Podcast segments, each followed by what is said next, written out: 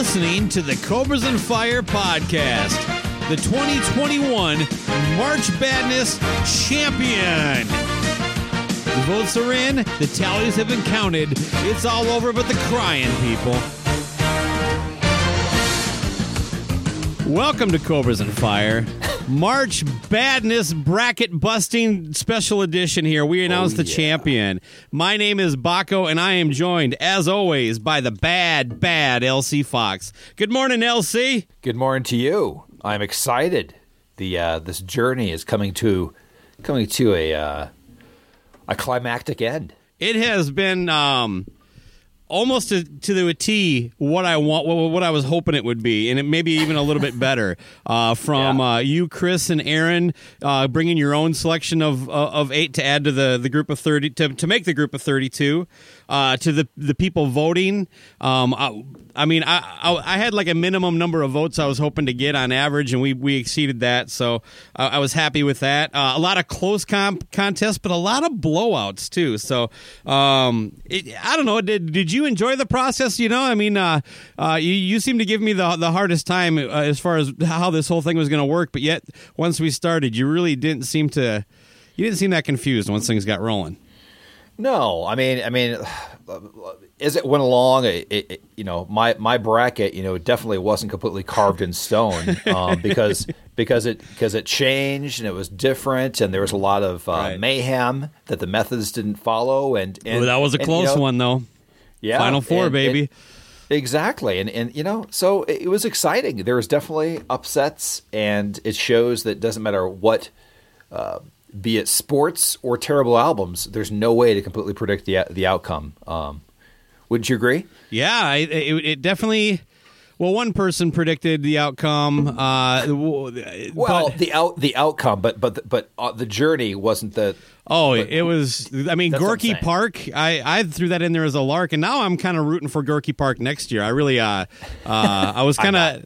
I, I don't think. Uh, I mean, it it held in really close in that second round, almost making it to the elite eight. But uh, the fact that it even won the uh, the as an eight seed the first uh, first round was was quite a an eye opener for me. Um, I'm also finding out like. Uh, there's people who actually liked a lot of these records. You know, I mean, like Extreme Three was one that got uh, some blowback, uh, and uh, the the Pretty Boy Floyd record that I picked. I'm like, uh, I did. I honestly, I think I said it in one of the, the recaps that I had no idea anybody liked that record, but uh, other than Yeah, but the members of Pretty I- Boy Floyd. Can I tell? you, I, I should have. Right now, I can. I can already predict Gorky Park winning because Russia will, of course, interfere with the election. Putin. Yes.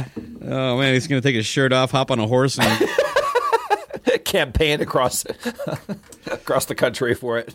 So yeah, so those who were, were voting, first of all, thank you. Um, uh, and uh, the the championship game was extremely close. The winner won by nine total votes. Yeah. Um, uh, and of course, uh, if you were paying attention, it came down to Metallica and Lou Reed's Lulu record.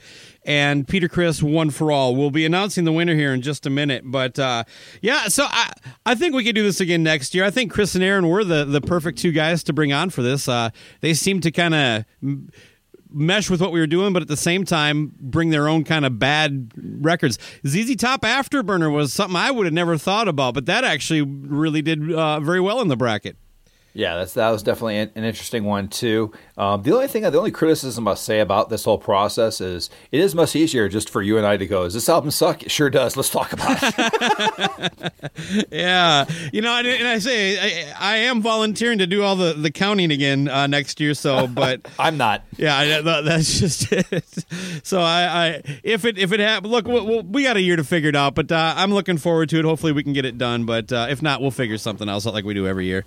Sure. But uh, anyway. As, as the voting went on, I would like to note that people seem to grasp the whole concept a little better. A lot of people were voting that hadn't listened to the episode, and uh, so a couple of those first round matchups might have gone a different way or been a little tighter. Uh, has some of the people I know there was a handful, but it seemed like by the time we were in the second half of the first round, people really understood what was going on, and, Can I and then can I say started that seeing that debates. is that is Facebook tr- tradition, and that is uh, commenting on the headline before reading the article. yeah, yes. it's one of your favorite uh, social media habits. Yes, but uh, please continue. At least Any- it's consistent. Before we actually name the winner, though, I'd like to read just the heading of one of the reviews I found uh, for this album on Amazon. And this comes from Amazon user Grant, and it simply says, Please don't make me listen to this ever again. So that Ah. that's a precursor. That could really fit either record, don't you think? Yeah, and and most of our our podcast reviews.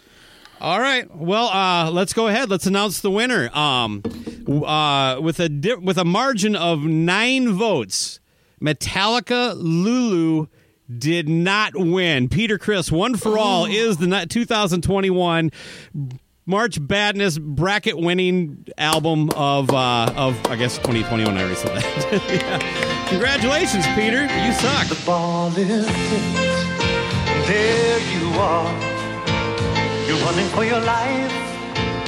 You're a shooting star, and all the years no one knows just how hard you worked. But now it shows. In one shining moment, you reached deep inside. One shining moment, you knew you were alive. Feel the beat of your heart, feel the wind in your face. More than a contest, it's more than a race. Yeah. Okay, can you break that down? How how, how it was across the uh, the three different voting uh, groups? Who kind of pulled it up uh, uh, ahead, or does that matter? Well, in our group, uh, was, first of all, it was close in all three. Uh, it only won by uh, two votes on Twitter, but it, it had a little bit bigger victory in the co- on the Decibel Geek group. Uh, but in the Cobras and Fire group page, Lulu actually won, but not not by enough to uh, surpass the margins that he had gained on the other two groups. So, like I said, it was it was only nine votes total uh, that separated the uh, the the two albums. So it was very close. And actually, uh, halfway through, about twelve hours into it, Lulu was ahead. So you know, and typically at about the halfway point, things are gonna most of the ones that were leading won. You know, there wasn't too many come from behind uh, wins. Yes, I, I have to say that that when this news came out, I was I'm not sure if I was relieved or not. it was like it was like it was like it was it, it- you know what I mean? Like at least It's this one was- shorter. It's shorter. Uh, there's it's less dense. Yeah. Um, uh, it's both both people's. I, you know, it is man. They're both terrible, terrible albums to, to choose from. So yeah, I mean, um, what was your reaction? Um, I was a little relieved, but the the the downside is that means Lulu is eligible for next year. And uh, um, looking at the way Lulu ran the tournament, this was the only ch- challenge Lulu saw. It pretty much blew the doors off every one it, it went up against. Uh, so. I, I mean, I almost want to ban a Lulu from further competition for some kind I of like we can. I- substance I think we can abuse, come- some some sort of like you know cheating scandal. You know what? I think right now we call it Lulu is off the table because it's not an official band release. Hey, there we go. Uh, It's neither a Lou Reed nor a Metallica release. It's somewhere. It's a solo random project. I don't know. What do you think? I uh, if any type of loophole we can come up with, I'm going to support. Um, Please but, uh, let's let's let's write it up. All right. Well, let me get into some more of these Amazon reviews uh, for Peter's album uh, because I, I couldn't read too many of them without exposing who it was. So one of the, the this is listed as the top critical review. This comes from a guy named Jamie Fury who says, "What the fuck." Sadly, Peter Criss has lost his way on this album. songs have no punch to them, and they pass with a whimper. Uh, here's a positive one. The Catman roars back. Uh, this review opens up with Before anything else, I'm a Kiss fan since I was nine. So now we already know this guy has no objectivity. While I can't equal the previous reviewer in breaking this work down academically as he can, I will say I love it. It's very touching and it's very Peter. I happen to agree that this is very much a Peter Criss album. Can I add one comment to it? While Yeah. you were while you were reading that review, I could actually hear the sound of chips being crunched. Uh, Oh, you might want to hold on to your chip comment. okay, go ahead. One here's another one from this just says Amazon customer. Uh, one for all is nowhere as bad as the haters say. I don't get the hate for this album. I've been to 12 plus mom and pop stores and even more big retailers, including Best Buy, and never saw a copy of this album. Thank, thanks to the homework challenge on the uh, Three Sides of the Coin podcast. My reply to it and co-host Mark Cicchini and Amazon between 921 and 929, my Android device has spun Amazon's digital download uh, one to twice a day for nine days. This guy listened to it, so he goes on to give a fucking really boring review. Uh, Wow. But yeah, so uh, Mark Cicchini uh, can take credit for at least one digital sale of this album. Oh, good. All right, uh, I got another one here from a guy named uh, Steven Brosbeck. Brostek. Always love to have a Steven. Uh, this CD is sad. It's depressing. I had to force myself to listen to it completely. Yes, it's that bad. I rated it one star because Amazon does not give me the option of zero stars. Um, Peter says this I- CD is for his fans. What fans want to hear this? I think that was actually me that wrote that. Very Oh. concise and uh, It was posted very recently. Uh, you know, I, I I actually purchased the album uh, for this episode uh, on Amazon, so I can go leave my own review here. All right, here's this is another one I liked from Jay Lenglet. Uh, oh God, drunk uncle at karaoke night. I really have to wonder about this guy's sanity. Sounds like it was recorded in someone's bathroom on a Tascam, and we'll get into that. Is he drunk? This is like a really bad demo tape from a 40 year old car used car salesman who decided to make a record one night with no previous training. I think these guys are using our material. Yeah. um. All right, I got one more. I'm just going to read, uh, and then I got a bit from an official review that I found too. This is one more Okay. Amazon review. I'm just going to read the, the headline. We should. This comes from Apparato Pop, whoever that is. We should pay this guy not to make any more albums ever. So that was his reaction to listening to One for All. And uh, from a, a place called uh, um, uh, Sputnik.com, uh, this is the only official review I could find. And this is, I'm just going to read the, the, the very first sentence. I decided to be lazy tonight and write an easy review on a shitty album. It's easier to hear tear something down than build it up. So he goes on to give this uh, one star out of five. So If I could jump in here for a moment with all this in- in- Yes, inspirational, inspirational uh, or research and, and, and, and talk that we're having so far. But as far as the actual awareness that this album existed, I just want to hit on a few things here. Okay, so for me, I I didn't actually know that this album was a thing, um, and that's coming from a Kiss fan until maybe this podcast started, and that, Yeah. that's an honest honest statement. Like like the, for some reason, you know, this is the the era where in early 2000s or whatever that Gene decided to to uh, share his asshole with the world and put out his solo album and then random randomly Live to Win came out around 05 06 or whatever it was it was 06. and then this guy, so this was the third in line um, to kind of just come out. And, and if I remember right, since this came out in 07, this was before Ace's number, the Ace's solo album Return came back too, right? Yeah, Anomaly, was maybe 09. came You're right. Yeah. 09. Okay, so this is a slow decade of coming out with releases. Um, this thing, I never saw it, but but even even the the the the album cover where it says "One for All," and you see this this globe, and if you notice uh, on the globe, the United States is not even like. Whatever the picture they took, it's not even the right side of the globe where he lives. I believe. I believe Okay. Australia is on the cover. From a, fr um, but when you look at that, and it's got all the countries. Yeah, the it's got the edge uh, of the states. You see Africa and South South America there. All right, fine, whatever. New York City's in there. But but when you look at it, does it scream? Does the album cover represent what you think this thing is going to sound like to begin with?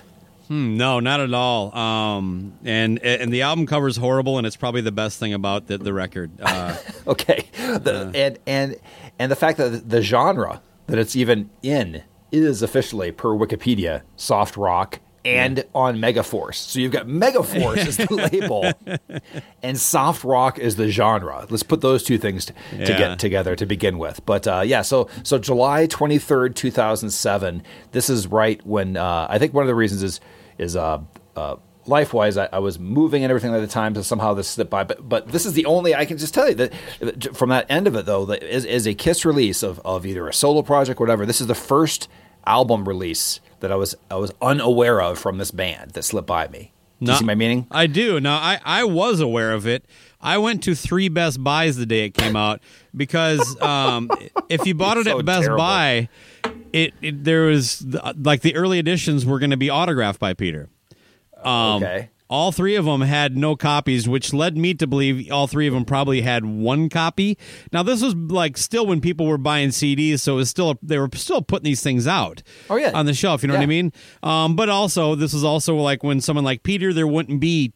15 copies to each store you'd get one or two anyway I, after that i really other than when i was in a best buy or a record store i i stopped making an effort i ended up streaming it a few years later and uh, i was like i dodged a bullet with this one um, Okay. and the weird thing is now, as a collector, if I see this in a store and it's not ridiculously marked up, I'll probably pick it up, uh, just just to have that that little slot in my collection filled. But uh, uh, anyway, but that's more just a, as the music end. But although who knows, I've been downsizing all that shit. I might look at that thing and go, "Do I really want this?" Because I do know what it sounds like, especially after this fucking week. Um, did you have anything more uh, you wanted to get in uh, before we started the record? I had a snip, uh, a, a piece from Peter's book I wanted to read. Uh, nothing specific. I just wanted to know, know a little bit about the uh, Mm-hmm. any facts you have about the these all star band that he got together and, and, and things of that nature. Well, But let's no. talk a little bit about the musicians he's got listed on here. Now, Mark Montague, I know, was in his Criss Cat One project, and I think Mike McLaughlin was too. But I, um, my Google search machine isn't working right now, so I couldn't confirm that this morning. I forgot to take care of that ahead of time. So, apologies to the listeners, but uh, uh, those two names uh, stuck out to me. Um, but then, of course, you got Will Lee, uh, who apparently uh, Peter paid a good chunk of money to come on and play five songs. There's one song Will agreed to play for free that we'll get to that that'll probably Wait, Will Lee is from the world's most dangerous band. Yes. yes, uh, the David Letterman uh, show, uh, the, the David Letterman house band, the, the Late Show, all that good stuff. I'm glad you mentioned that. Um, yeah, he is you know also a a well seasoned studio musician. Him and Anton Fig get a ton of work, you know, um, which is why they really don't really fit in that kind of regular band dynamic. I, I think uh, Anton Fig would would tell you himself. The TV gig and then just being in New York doing studio work really fits him better than like joining a band. As much as uh, people, you know, love his work with Frehley's Comet, would like to see him do something like that. That was really never his bag. Gotcha. These, these guys are pros. They don't do drugs. They don't drink. They just show up on time, knock out the track, and go home. Um, they don't want to hang out and, and, and potty. Go ahead. I'm just, Uh, beyond that, it says it was produced by Peter, right? Um, and uh, we'll get into the production, but um, anybody else you want to mention? That's that one of the musicians. um, not at this point. I mean, is, was there Okay, someone that you okay, wanted to so bring we're up? I mean, Paul Uh, Shaffer the- supposedly appears on a song or two. I don't know which yeah, that's ones. what I mean. Just imagining Paul Shaffer uh, with him in any way, shape, or form is, is amusing to me. I, I would like to mention that in the credits, it does not me- list any orchestra, even though Peter talks about learning how to mix a 20 string section of of uh, like a something like that. But uh, uh, we'll get How into about- that as we go too. But One other thing too is just the fact that George Marino supposedly mastered this thing. well, you know, th- I, I I believe that to a certain extent, but I don't think this thing was. I mean, I think George pressed a button and left the room if he did. Okay, it's just a name that you usually. That's a hot, a bigger name. For Yeah, well, he gets a lot of work. You know what I mean? Uh, Sure. But he also did all the the first run of uh, Kiss CDs, and a lot of those suck. So, uh, Fair enough. I mean, he might just be a guy who just works really hard and and you know cranks it out. But Okay, all right, just uh, so a really quick snippet from uh, Peter's book here. So this is uh, he had basically just released the album. He had a record uh, signing at at the Village, um, some uh, a record store in the Village, eh, which is I, I assume he's talking somewhere in New York City there. Um, and things seem to be looking good. Uh, so here after that, though, he says, "So imagine how devastated I was when the CD failed." I really believed it would sell. I thought the fans would want to scour the lyrics to see if there was any dirt in them. After all that work, recording, going into the city to mix it, like going all the way into the city to mix this thing, all that money, I was crushed. I never really wanted to wear the, all those hats. I'd rather be a member of a team than a boss any day. But I wasn't just one guy in a band, I was the guy. So this failure was all on me. I couldn't even blame the producer, I was the producer. Way to step up and take some ownership, Pete. Hmm.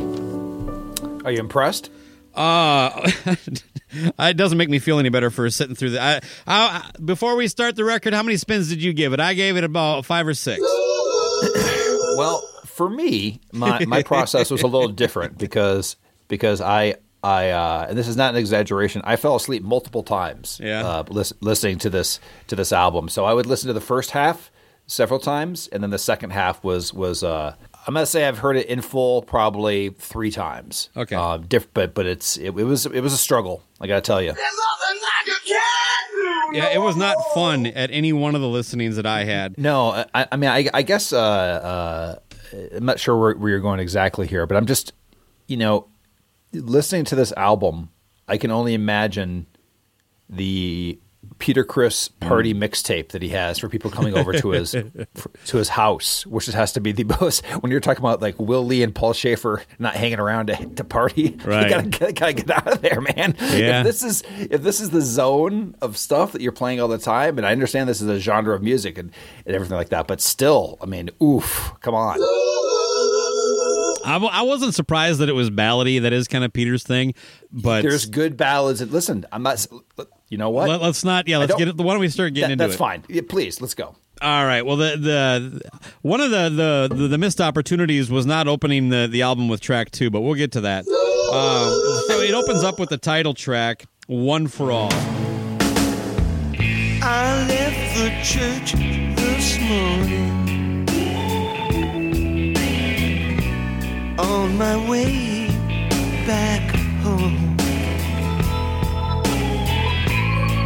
When I got there, my wife was crying. She told me something went wrong. Oh, something went wrong. I sat and watched in amazement the sky turned so black. People running everywhere, oh so scared. Felt like the world,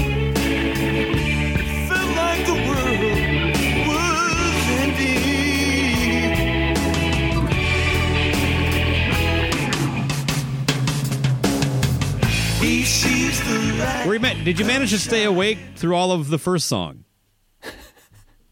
I think actually the first time I did not no because I would I, I finally committed because what I would do is it was almost like that that like dreaded homework assignment or whatever. Yeah. So I'd finally like lay down in the bed, put on the headphones for a second, grab grab some some uh, a paper to do some notes because I got to put the work in and everything, knuckle down as you like to say, and I would put it on. It would instantly be like a sleeping pill. So I, it took a few passes even to get through the first song. But I have to say that the first, if I could comment on this, is the fact that the first time I heard this, I I laughed out loud because many times, and this is one of many on this, is when Peter Criss comes in, he kind of comes in out of left field like a, the Oogie Boogie Man, like Yeah. poof, like like his lyric, the way he he, he hits his the the, the first uh, his first line makes me laugh, and I did laugh out loud the first time I heard his uh, his vocals. So around that my- around that uh, two minute mark too. It just has that horrible. Ooh, yeah, yeah, yeah. Ooh yeah yeah. I just uh, but yeah, and, and and look, Peter can sing, um, and I just think he needs someone to work with him. At least this album tells me if he produced it in his dining room. Um, which is, by the way, I got that from his book, so I'm not making that up. Uh, he basically recorded the whole thing in his dining room at his house.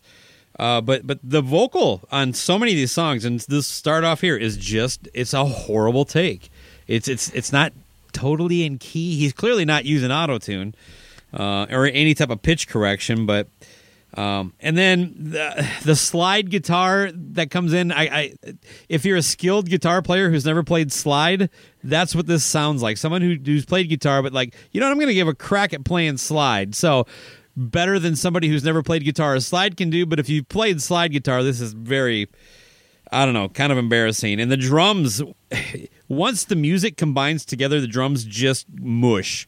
And I'll hammer on this a couple times when we get through this, but that there's bad EQing. And a- as someone, I think I can speak kind of expert level on the experience of teaching yourself Pro Tools.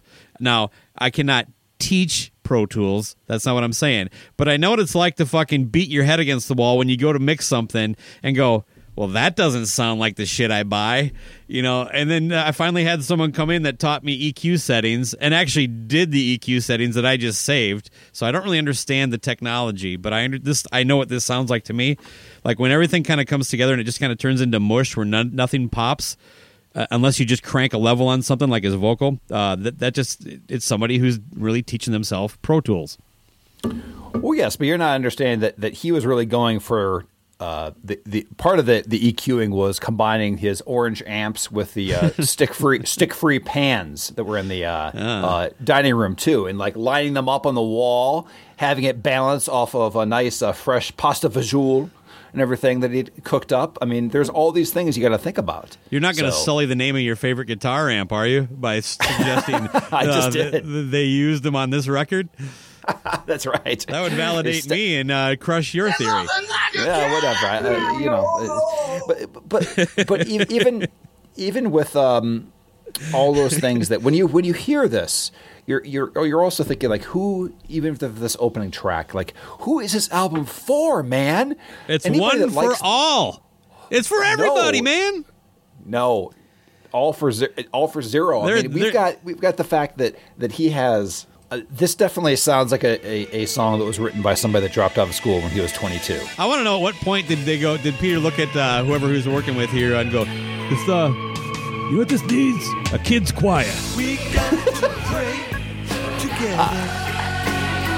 I just want to know what parents allowed him to come into some dining room to record there. Oh well, I, I think we should get to the next track. What do you think?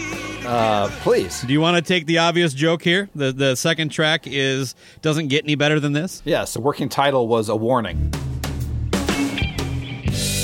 Golden oldies fill my soul. Rhythm and blues and rock and roll.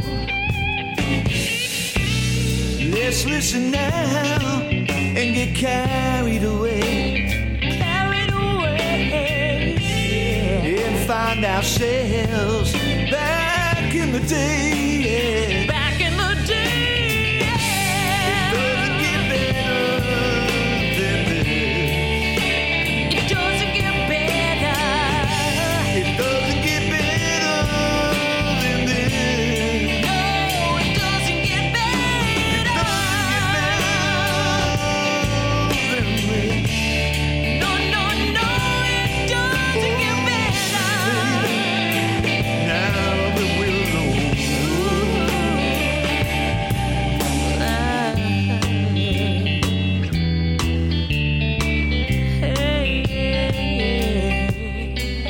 Yeah, I thought this should have been the lead track, and then there's kind of some disclaimer. You know, almost like you just pulled into a cul-de-sac, and you Yes. and you saw that sign that said "No exit."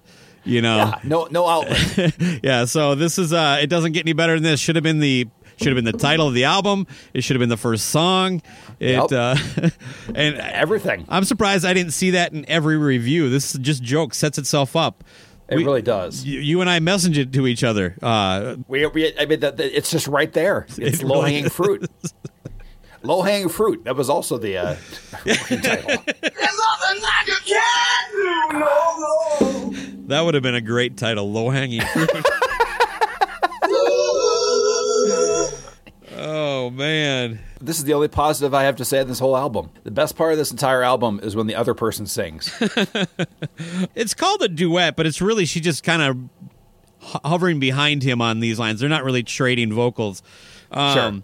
But it's a, a singer named Jennifer C. Johnson. I actually uh, did some uh, web search looking for this woman, but when your name is Jennifer Johnson, probably change it if you're going to go into entertainment because there's a few Jennifer Johnsons out there. I did, however, through uh, a website, uh, Jocelyn Herman and Associates, which is some sort of entertainment booking agency, I found the Jennifer C. Johnson's resume. She even lists this working on this record uh, uh, among her television and film work. Um, Excellent. So, here, here's some things she's done. Um, uh, Wu Tang, an American Saga on Hulu. At some point, she was involved in that somehow. I don't know if she was an, as an actress or as a she sings that No, or something like that. She was part of the Wu Tang Clan. You she she played uh, um, Big Baby Jesus. Uh, Oh, okay. No, I don't know Oh, what she did. She th- th- this you would think it would. Uh, it just says featured. Uh, so I guess I don't know if that means like a singer or something like that. She uh, sang on the uh, commercial one eight hundred limo. she was a, a featured guest uh, routinely on Imus in the morning. Uh, Oh, boy. sh- she's a founding member of something called Chicks with Shticks. So she does some comedy or improv or something like that, and that was uh, at some comedy festival. Uh, she's done a lot of theater work in New York City, but she has a list of skills that that she also things down here. I would like to bring some of these to your attention. if that's all right. I'm already impressed with the, the, the resume so far. So yeah. I'll, I'll, I'll tell you right now. Um, uh, she should not be judged by her appearance on this Peter Criss record. She seems like a very talented person, from what I could find out. Uh, Okay. She knows how to drive a stick loose. hey now, all right, excellent. Kind of an odd thing to put on here, but you know, hey, if you Uh, need someone who can drive a stick, I do you think any member of Kiss can drive a stick? No, Uh, if, if anybody can, it's Paul, only because he he was the only one who really probably was actually out there driving early enough. But uh, yeah, there's no way. well, Pete, Pete- Ace Ace can. He just doesn't know how to drive a brake. uh, she can juggle scarves. I'm not. Ooh, okay. That seems a lot easier than can. They can- juggling balls, but, oh, uh, hold on for a second. Juggling scarves. I think I can juggle scarves. That's what I was getting at. It's like it's not like be, they just float around. yeah, you just go get coffee, come back, there they are, floating. Okay, so some other things she could brings to the table. Uh, she could do a Munchkin voice. That's it. I'm gonna try. This is my best Munchkin voice. Hey. this is my Munchkin voice too. All right. Well, we can. Uh, can you? Hey, how about this? Let's go. Let's see which one, how many of these we can both do. So I can drive a stick. How about you? Yeah, no, it's been a while, but yeah, Okay. All right. So we're we're both. check. Yeah. All right. Uh, we I, I I've never juggled scarves, but I- I'm going to put it that I can. Ascots. I can juggle ascots. Uh, and I think we both just proved we're excellent Munchkin voicers. Enough. How about ice skating? Can you ice skate? I can. All right. That's uh, four for four. Roller skating. Hey, if I can ice skate, you can roller skate. How about roller blading?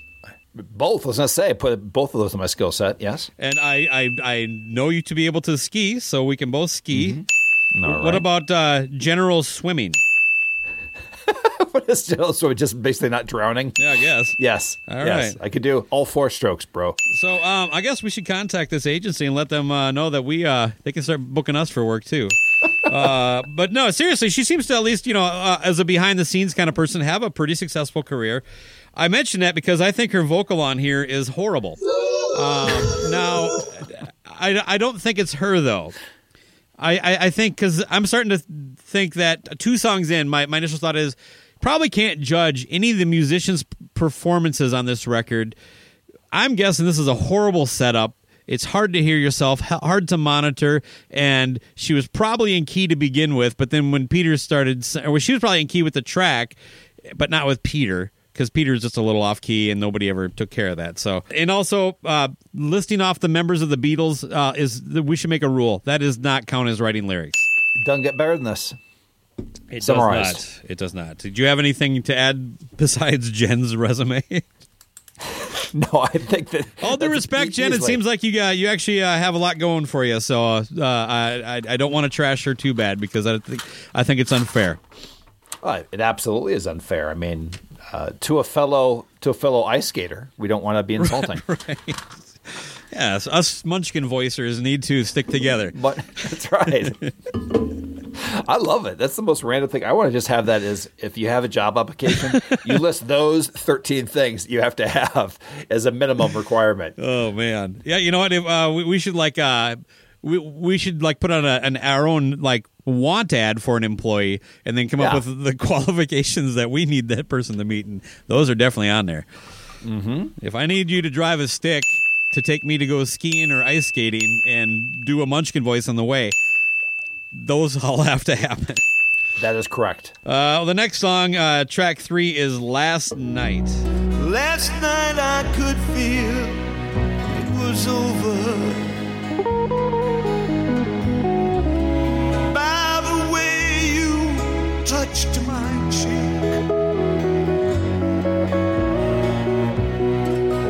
Your kisses were much colder. Did you think I couldn't see? All the years must count for something.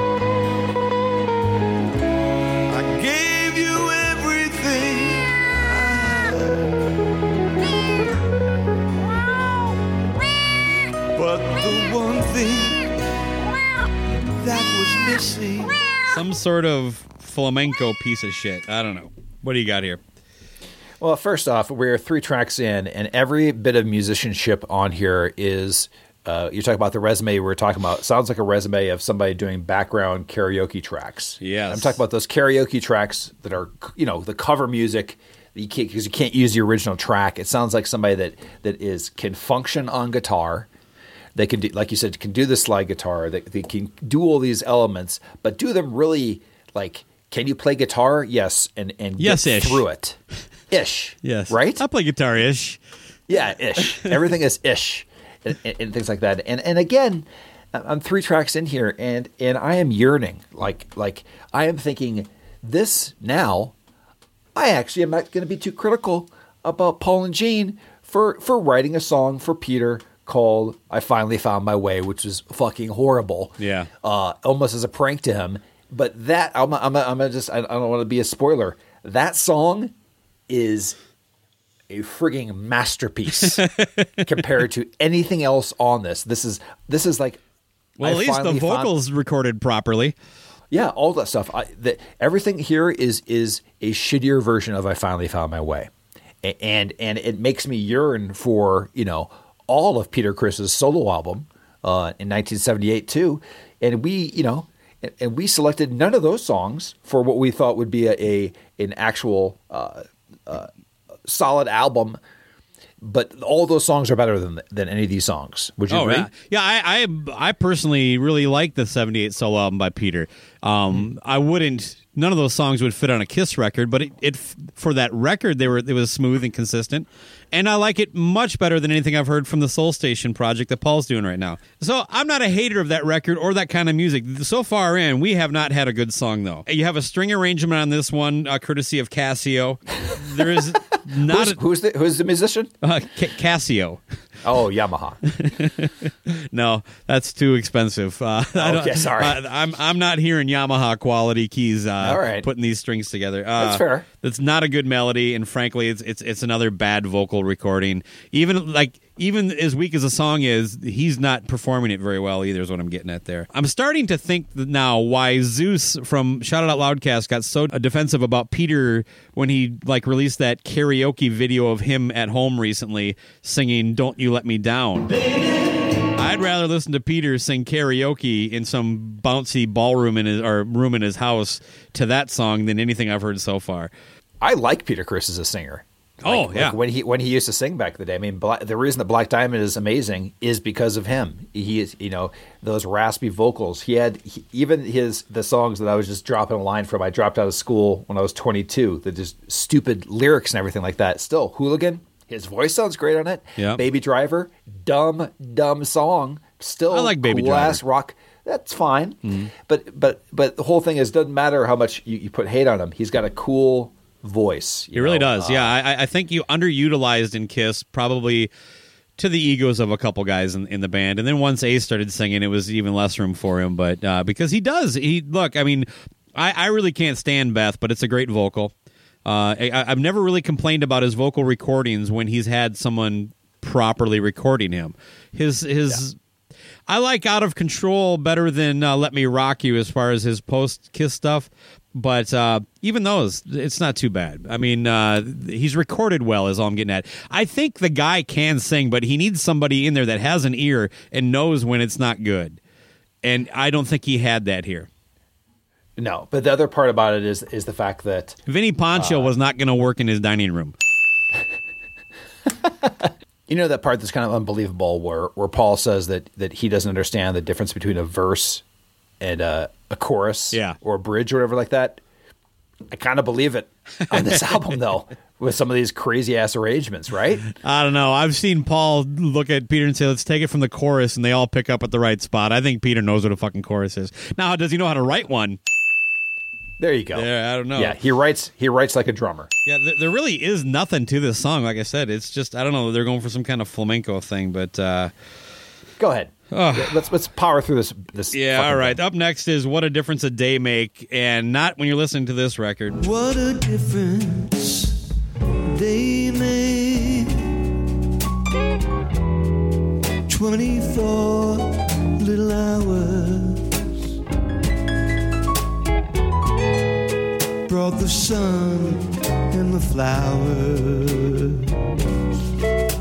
Uh, now we get Universal Lounge Singer Pete. By the 2000s, you could get a solid piano tone out of almost any keyboard, even a cheap Casio, right? This does. This sounds like a really cheap fucking piano, key, you know, effect on a keyboard. It's just like I just.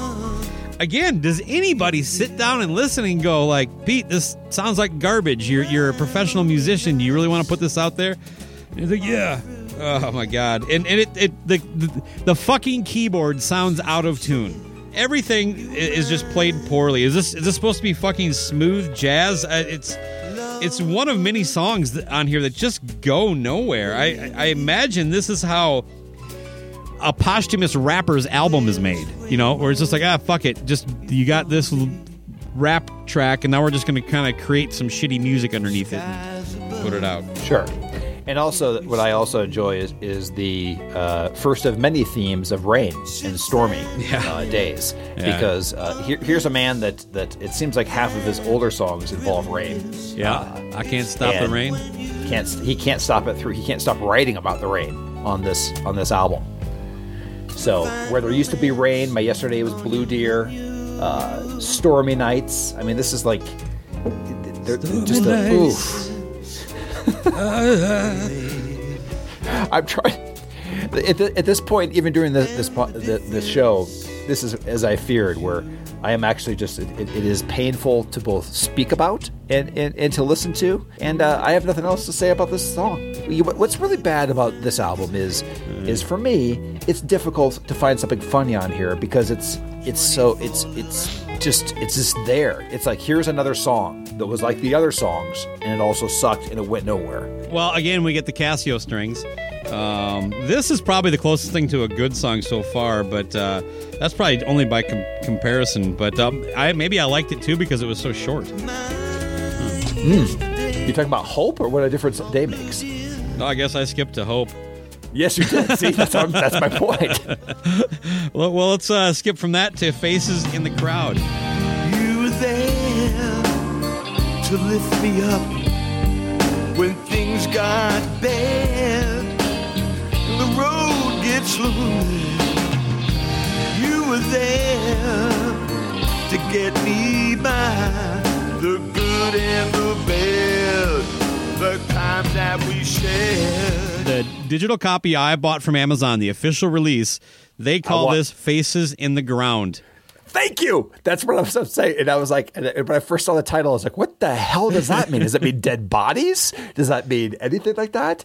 So faces, yeah, that's amazing. That's faces in the ground. I'm glad you had that too, because that's what I have as well. Do, do you have anything on the lyrics? Because to me, this is uh, this is right out of the old Ace Frehley pat yourself on the back type of thing. Here, it's like you, he's talking about the fans that have you know, you know you know given him his career, but it's like the way he phrases it kind of comes off like. You know, oh, I, when you heap praise upon my greatness that I so deserve, it, I'm really glad I'm able to give that ability for you to give me praise. Kind of, that's a, it's like, yeah, you know, it's like you know, I, when is as a legendary drummer, I'm just glad that I people can enjoy my legend. Yeah, You know, no, it's this is- just. uh and I love that crowd and reverb. You talk about fucking bad EQing.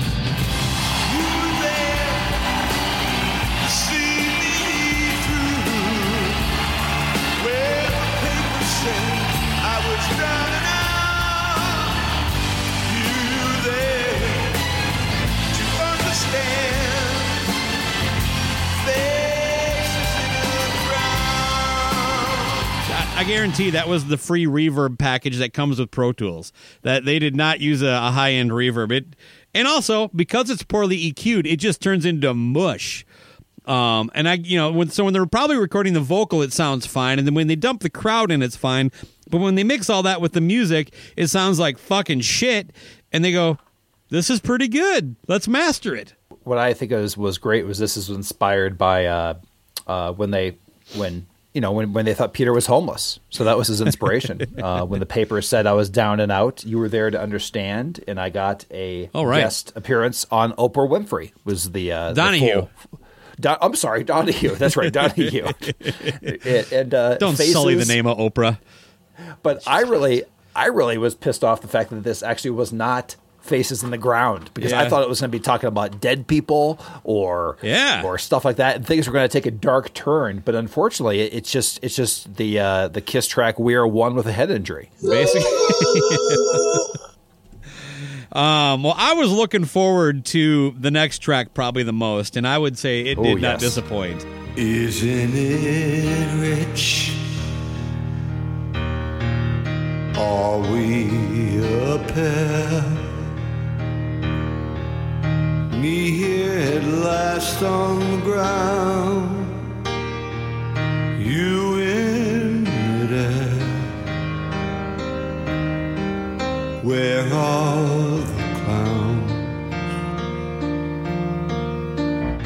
Isn't it bliss? Don't you approve? One who keeps tearing around, one who can move. Where are the clowns? Sending clowns. Just when I stopped opening doors, finally knowing the one that I wanted was yours. Making my entrance again, my usual plan. Sure of my line.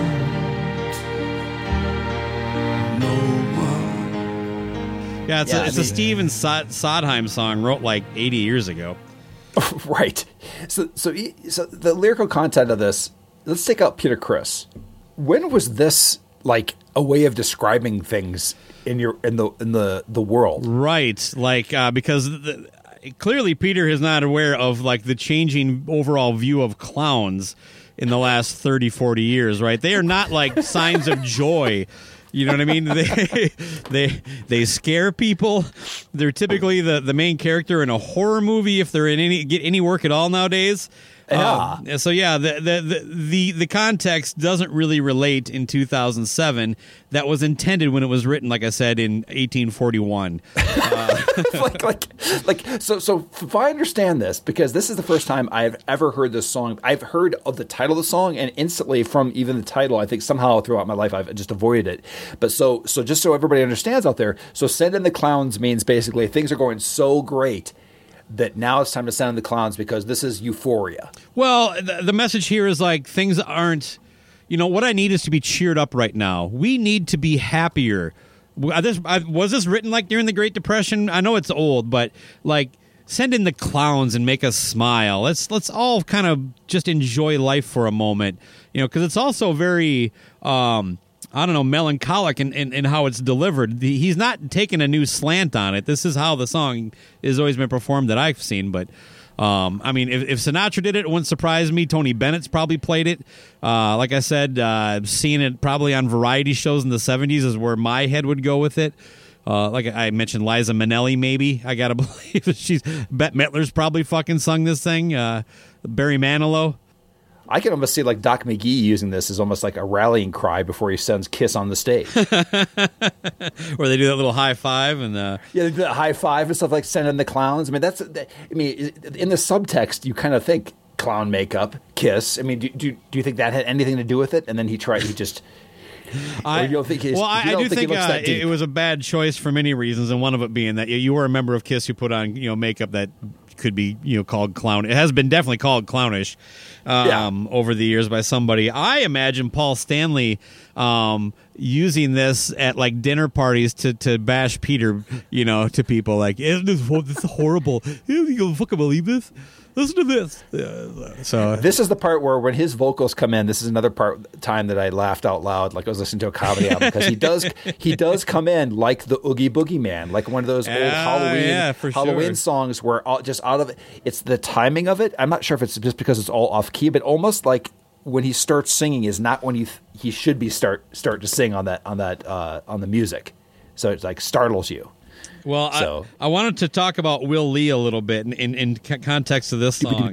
now he played on played on five tracks, uh, and apparently Peter claims to be close friends with Paul Shaffer, and that's how they hooked the whole thing up. But he says, "But Will's a pro; he has a fee, and we paid it." But when he was packing up, uh, he said, "Hey, I heard that rendition of uh, you're doing of Send in the Clowns. I'll do that one for free." Now. Now, Okay. you probably didn't notice it because you didn't know this story, but you know what you won't hear on this song? What's that? Bass. Yeah. There's no bass guitar. No. Yeah, so he did do it for free. He left the room and said, "Go ahead and, and use what I didn't record."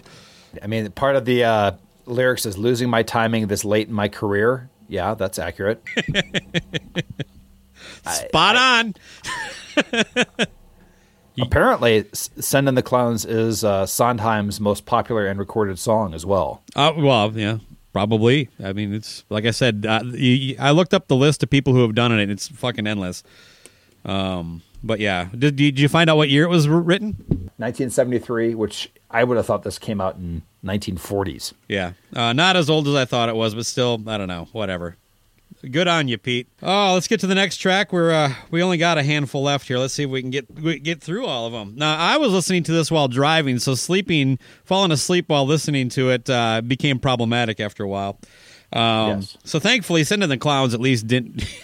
there's some comedic value to it, so I, I w- I was able to stay awake for that one. Um, The next track, "Falling All Over Again." Can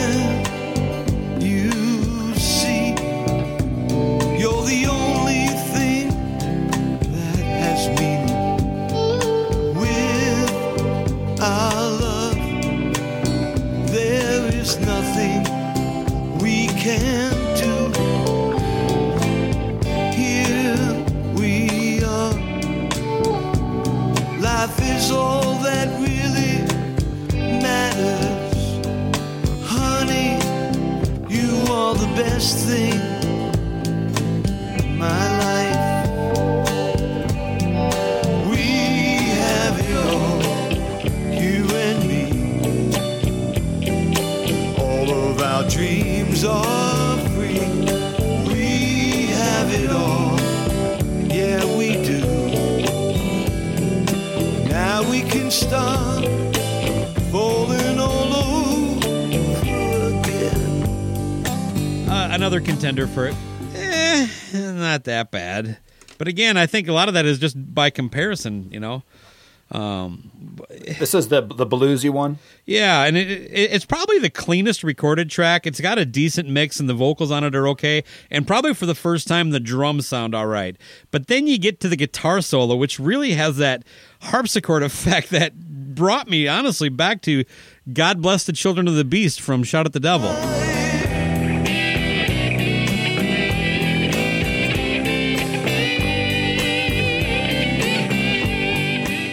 Okay, then. kind of a weird thing to throw into this. It's like you finally kind of get where you're going here, and then there's like, bam, some oddball fucking thing that doesn't fit.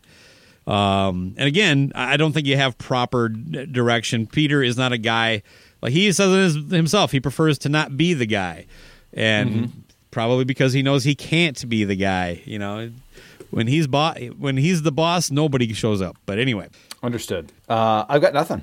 I've got just just the fact that this is another like a, a guitar solo or, or whatnot that just sounds like a guy that that uh, hey play some blues and Right. just kind of like Yeah. mechanically goes through it. it's kind of Uh, uh, maybe that's- Tommy Thayer played on it. That's a good one. Yeah, it, Just it- an emulator. Again, I did that on purpose. I uh, it- just just just painful. And again, I, I'm like, who is this album for? Who is this marketed for? This is like the same thing as the the country artists uh, album uh, of Mot- the Motley Crue country artists. Like, who exactly is this for? Is this for the country artist that wants a Motley Crue? Yeah. It's a good one, yeah. Well, I, I, I think the answer is probably, you know, this is Occam's razor. You're overthinking it. Um, Kiss fans are, are gullible, and uh, that's who it's for. It's for Kiss fans because they'll buy anything. Uh, Okay. I literally just said I'll probably buy it used. What, what kind of sucker am I? I think the album's horrible, and I might pick it up. That's more of a. I think that's even less a Kiss fan thing and more of a completionist, uh, obsessive compulsiveness. Yeah, I, I, my therapist has been saying the same thing for years. but- exactly. Yeah, yeah. Uh, all right, we'll get to the next track here. is called Whisper. Um, we get Beatnik Pete now.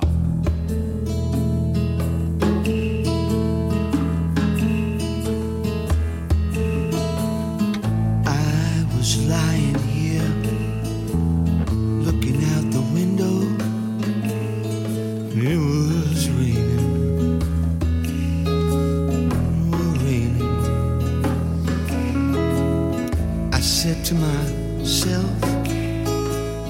get up,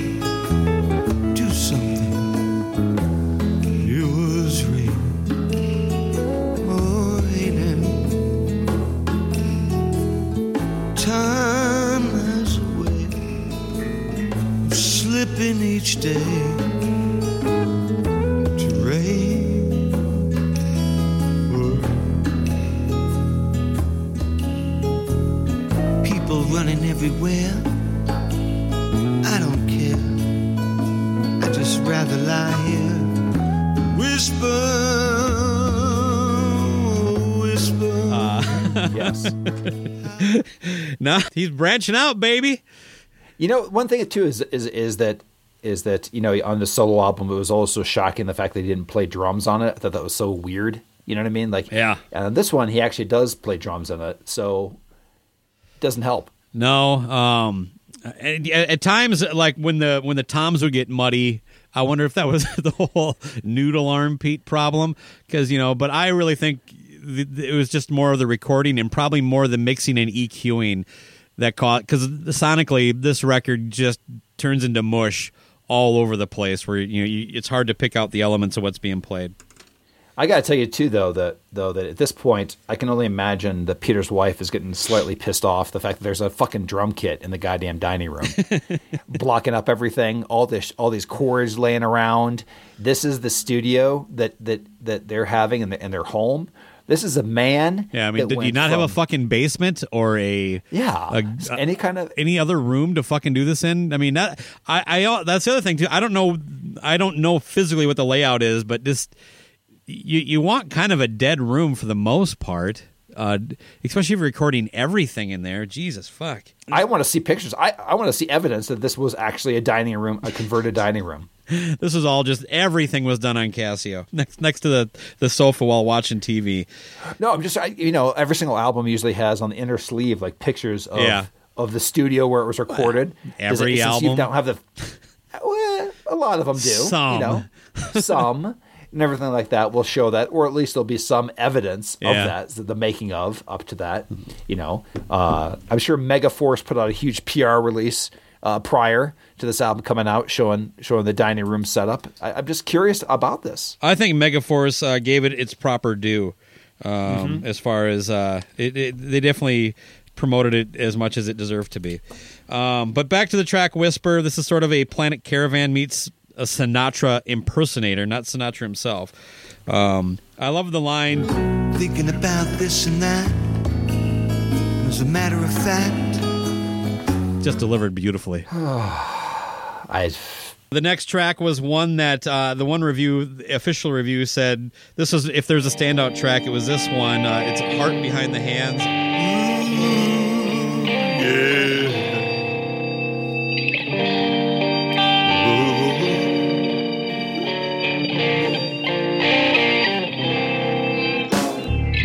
There's a heart behind these hands. There's a soul beneath these clothes.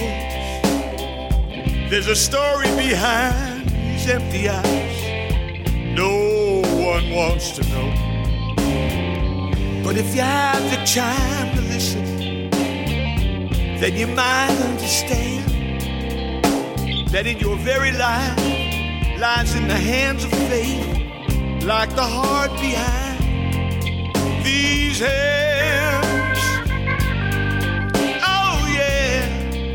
We're going back to the lounge, and I disagree with that guy. This is so fucking. This is everything is bad again. It's like a bad recording of the singer, uh, bad vocal track is all I mean. Muddy ass drums. Uh, Love is your command. Uh, just I think Pete thought. Uh, I think Pete thought the wedding song, wedding singer, was a drama and not a comedy. When I hear this, I think I think of that movie. Well, for me, this instantly made this is another one that I laughed out loud because of these lines. These lines. There's a heart behind these hands. There's a soul. There's a soul beneath these clothes. I, just just take this down. That right there. That lyric is so bad. It's like it's like there's there's a dong beneath these drawers. There's there's, there's a there's a taint behind this sack. I mean, keep going here. Where, where is this going? Um, there's a butthole behind this dingleberry. Oh, like this is, I mean, I just there's a soul behind these clothes. Hey, you know Oh, what? March man. Madness, if nothing else, uh, I've it got me to say Dingleberry twice now. Uh, so- See, exactly, Thank you, right there. And then it goes sideways. It goes. I once had me a fortune teller tell me about my life. She said, "If no one's ever loved you, child, then everyone pays the price." Oh yeah. What? yeah. What is that for? What is that fortune? That is Trying to- that I'm fortune to- teller is confusing as fuck. That's not tarot cards. that word vomit anything. is tough to follow there. It really is. Uh, love is all we live for. It's God's one and only plan. Oh That's huh? uh, what? I, I'm just, just it's Tony Robbins. But, Explain the but, uh, pandemic then, Pete. Jesus. yeah, come on, man. It's uh the heart, but but but again, heart behind these hands. What does that even mean? Is it is he a, is he a, uh, is this a, a craftsman? Is this is his hands just happen to be on his chest at the time? I don't even understand that lyric. Do Uh, you? I don't. I, the whole thing is kind of mishmashy. If anything, it's kind of confusing because up to this point, it's just been like cliche titles, faces Yeah. in the crowd. See, like Peter would never come up with faces in the ground, but heart behind these hands. I don't. What is he? Is he holding me- it like his hands over his heart, or I, Right, it's yeah, right there. But but also, I'm thinking this is like the ballad that this is the song that uh, uh, someone that does manual labor a lot. Like for example, this sounds like a song that was written by somebody that used to be a microwave repairman or a an oven cleaner. Yeah, maybe that's what the one reviewer was talking about. Like a used car salesman with no experience went home one night when he was drunk and recorded an album. Right, that's pretty good. like he, he's working he's working hard. And listen, Like, you know a what? I can fucking sing. I fucking there's- killed there's it a at karaoke last Yeah. night. I'm gonna fucking go home and make a record. I just sold that fucking used Miata. I'm fucking. I'm on top of the world. There's a heart behind this this hard work that I am doing. That's the ballad, the ballad of the uh, of the oven cleaner. I don't think Peter's worked that hard in his life, other than touring. Well, that's I'm sorry, that's Eric Carr. Eric Carr was the uh, former oven cleaner. Oh right, yeah. Maybe Eric Carr wrote this and uh, Peter stole it. See, I'm going deep there. That is pretty deep. I like that. Good job. You're welcome. All right. Well, let's get to the next song, "Memories." When I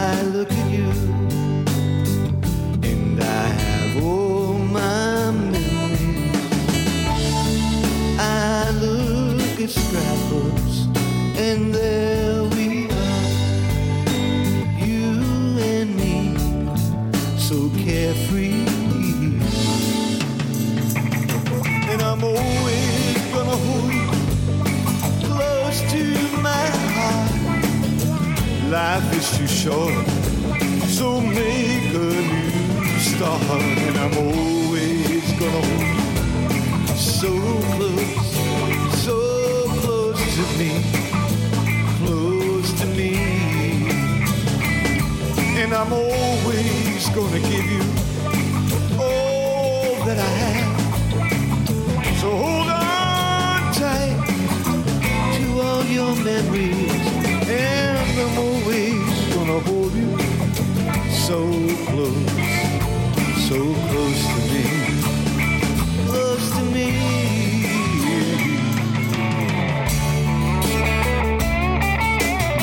This song is about remembering shit. This this gives me a warm, tender glow. It comes over me. Harmonies, melodies, and memories. Again, the music kicks in and everything just turns to mush. Mm-hmm. Can't fucking yeah. you know. Nice job mixing. And, and this lists him as a co-writer on every single song here, except for the clowns course. Uh, I'm not sure if he did the music. I don't know if he did the. yeah, It's no, he- him and his guitarist guy. Yeah, he had a guy um staying with him while he recorded it, uh, who kind of basically spearheaded the project, and uh, I think he flew in from Japan to live with Peter for a few years. Uh, they recorded this from like 2004 till up till its release, but um, so really productive. The fact that it took you three years to record 12 horrible songs. Um, and record them poorly, like it did, you know. And but that might be why some of them sound so different. They recorded so many years apart. They got a little bit better and maybe moved some stuff in the dining room to a different spot. And now it sounds a little different. You know, it's like like having your microphone turned the wrong direction. You know what I mean? Uh, c- just to, to liven it up, can I just read some other lyrics? Yeah, give it- give it to us, man. Okay, now please, uh, let's let's just instead of talking about these lyrics, let's just talk about these. My granny, she says I was a hooligan, running around like a fool again. I went down to the candy store. If I had a nickel, I'd buy some more. Your thoughts? Well, uh, I would appreciate hearing that right now as opposed to uh, what's coming up here. But Okay. What about the? I got a 35 Chevy on a 55 frame. How shitty is that car? This is 1970, 76 or 77. He's got a, a 1935 Chevy on a 55 frame. you know, he's not being literal. He's talking about a kind of character, a type of person who would be known Oh, as yes. a hooligan. Okay. He wouldn't go But to school again. I just, I just, I've never understood that that whole thing. Well, what he did is he, No- uh, no he took a 35 Chevy, and but he dropped it on a 55 frame. Right, but in 1976. Yeah. Well, That's what- old he- fucking car. we don't know what year the story is. He never really. He Oh. never gets to that. So. Okay, okay, okay. Nothing else. Let's, mo- let's move on. All right. Well, the the album closes mercifully with uh, the track Space Ace. Have you ever been like a spaceship? Lost in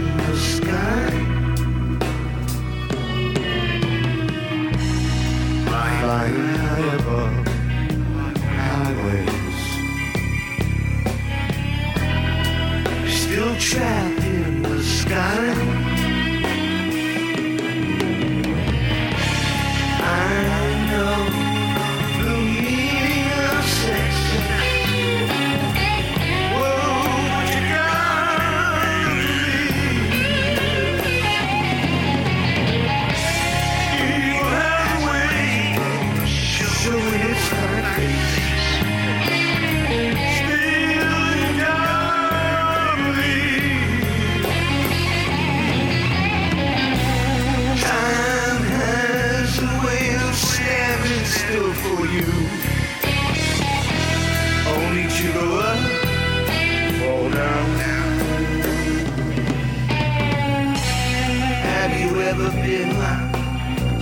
Which is supposedly a diss track. Peter, go listen to John Lennon. How do you sleep? If you want to learn learn how to write a fucking diss track, man, listen to something that, like you know that fucking knows how to do this. You know what I mean? Because this is this is one of the worst diss tracks I've ever heard in my life. So yeah, apparently, um, uh, he he was uh. uh Ace, he felt was a bit of a backstabber uh, in his last few years with Kiss, and uh, and why? Why don't you elaborate on that? Maybe that's more interesting than any other. my anything else in memory is that I think Ace found they had the same manager, uh, uh, and Ace uh, got ten grand to show more than Peter did, and Ace told Okay. him that he was getting the same as Peter, so he lied to him.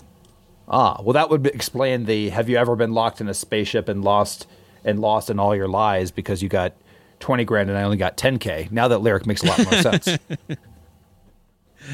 Yeah, and then Tommy Thayer got fifty. Fuck that. I did that on purpose. Have you ever been flying high above the highways? How would you use high twice in the same line? Why aren't, why aren't you saying at least roads or things like that? Yeah. that is a bad lyric. I think And, he's trying uh, to be. Actually, I think that's a stab at being clever. High in the highways. Well, all I can tell you is that I think I I summarized this pretty well when I when uh, my when first time I heard that, and that is that this sounds like like a really bad David Bowie impersonation. Yeah. and then en- and then it ends randomly with a minute and a half uh, uh, porn music outro. And what a great record closer too, huh?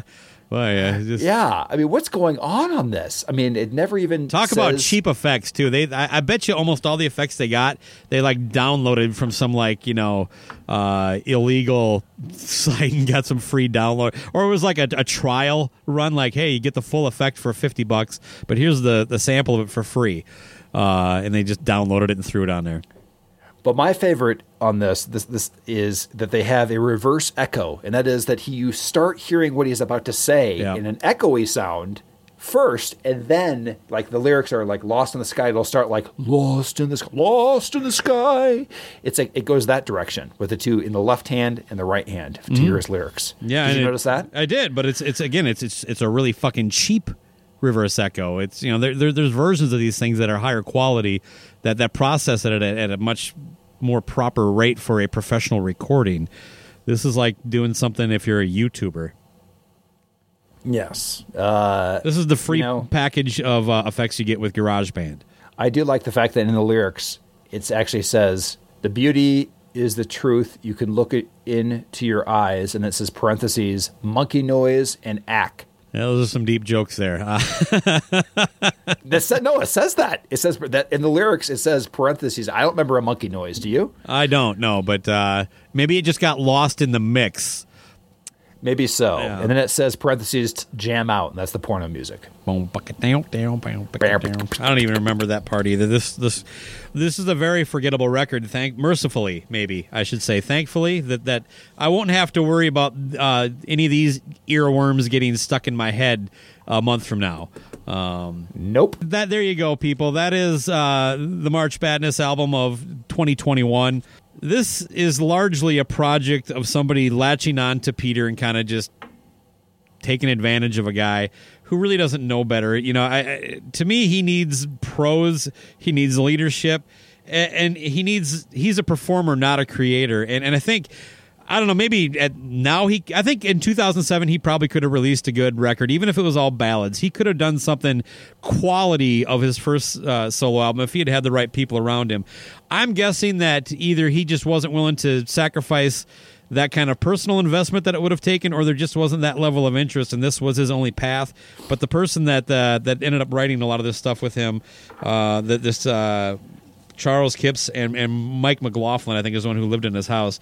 Uh, I just think he took advantage of Pete a little bit, and there was no real effort into this. And it says it was mastered by George Marino, but this is this does not sound mastered. But uh, I, again, I don't think they gave him much to work with if he did master it. He might have just got it so basically when you listen to the first song to the next song, they all level out about the same way, and that was the best he could do. I'd like to thank everybody who participated in uh, in the March Badness brackets and, and, and voted. I'm sorry, I did have a few listeners turn in their brackets. I'll try to pull those together and see if I can come up with some sort of winner there, but only a handful of people did them. Uh, so thank, thanks to those who actually filled them out and ta- turned them in. We'll try to kind of come up with some sort of at least mention of who would have won and, and, and what the scores would have been here in, in a future episode. I just didn't have that prepared for today. There's a lot of terrible, terrible out, output from the uh, Kiss members as far as solo, Yep. uh, their solo output. But this is by far the worst one as far as forgettable. You could say that things are awful. I can rag on Ace's stuff. Uh, a lot of his output, you know, obviously Gene Simmons' asshole album and things like that. But there's always on all those, there's usually one or two things you're like, okay, Yeah. that was at least an attempt, or there was some kind of Yeah. like I get what they were trying to do and did it wrong. Well, But here there, there's even nothing. moments like, like like let's say Anomaly. I think um, Outer Space is a killer track. Um, Yeah. the uh, I like the song Black something. Tongue from Simmons, uh, Mm-hmm. uh, asshole record. So yeah, there's usually something that you're like, well, I don't think the record's that good, but there's a couple tracks at least. There was nothing that latched on other than like to laugh at how bad some of it was. yeah, yeah. Is that what you want, Pete? and then he would Yeah. not do a damn thing for the next 10 years and then have a, uh, a, a concert saying he was retiring. From what? Well, let's think about the fact too that that that uh, my my main question is where's Cat number two? Yeah, that's, that was a much better record. Uh, yeah. You know what? Compared to a lot of the Kiss solo stuff, that Criss Cat one is one of the better ones. I guess. It's better than most of the Frehley's Comet shit. Sure. Yeah. I don't know what else to say. It's better I'm than just, Peter's uh, other shit.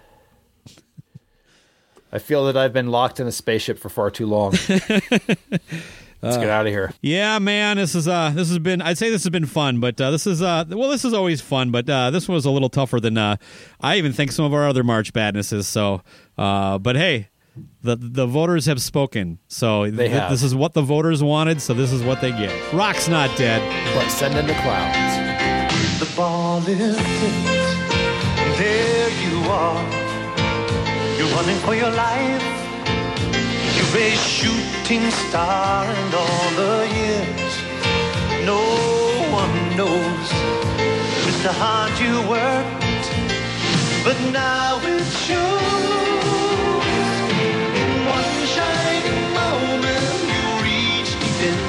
One shining moment, you knew you were alive.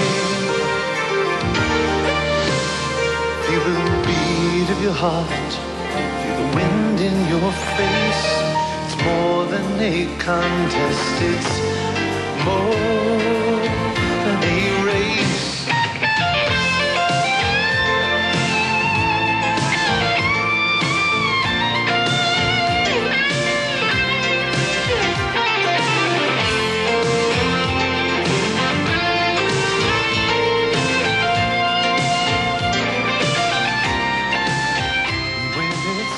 So I, I kind of know what he's saying, but you know, Jesus could have used that kind of help, you know, a couple thousand years ago. You know, I mean, like, well, I have, I have to die for everybody.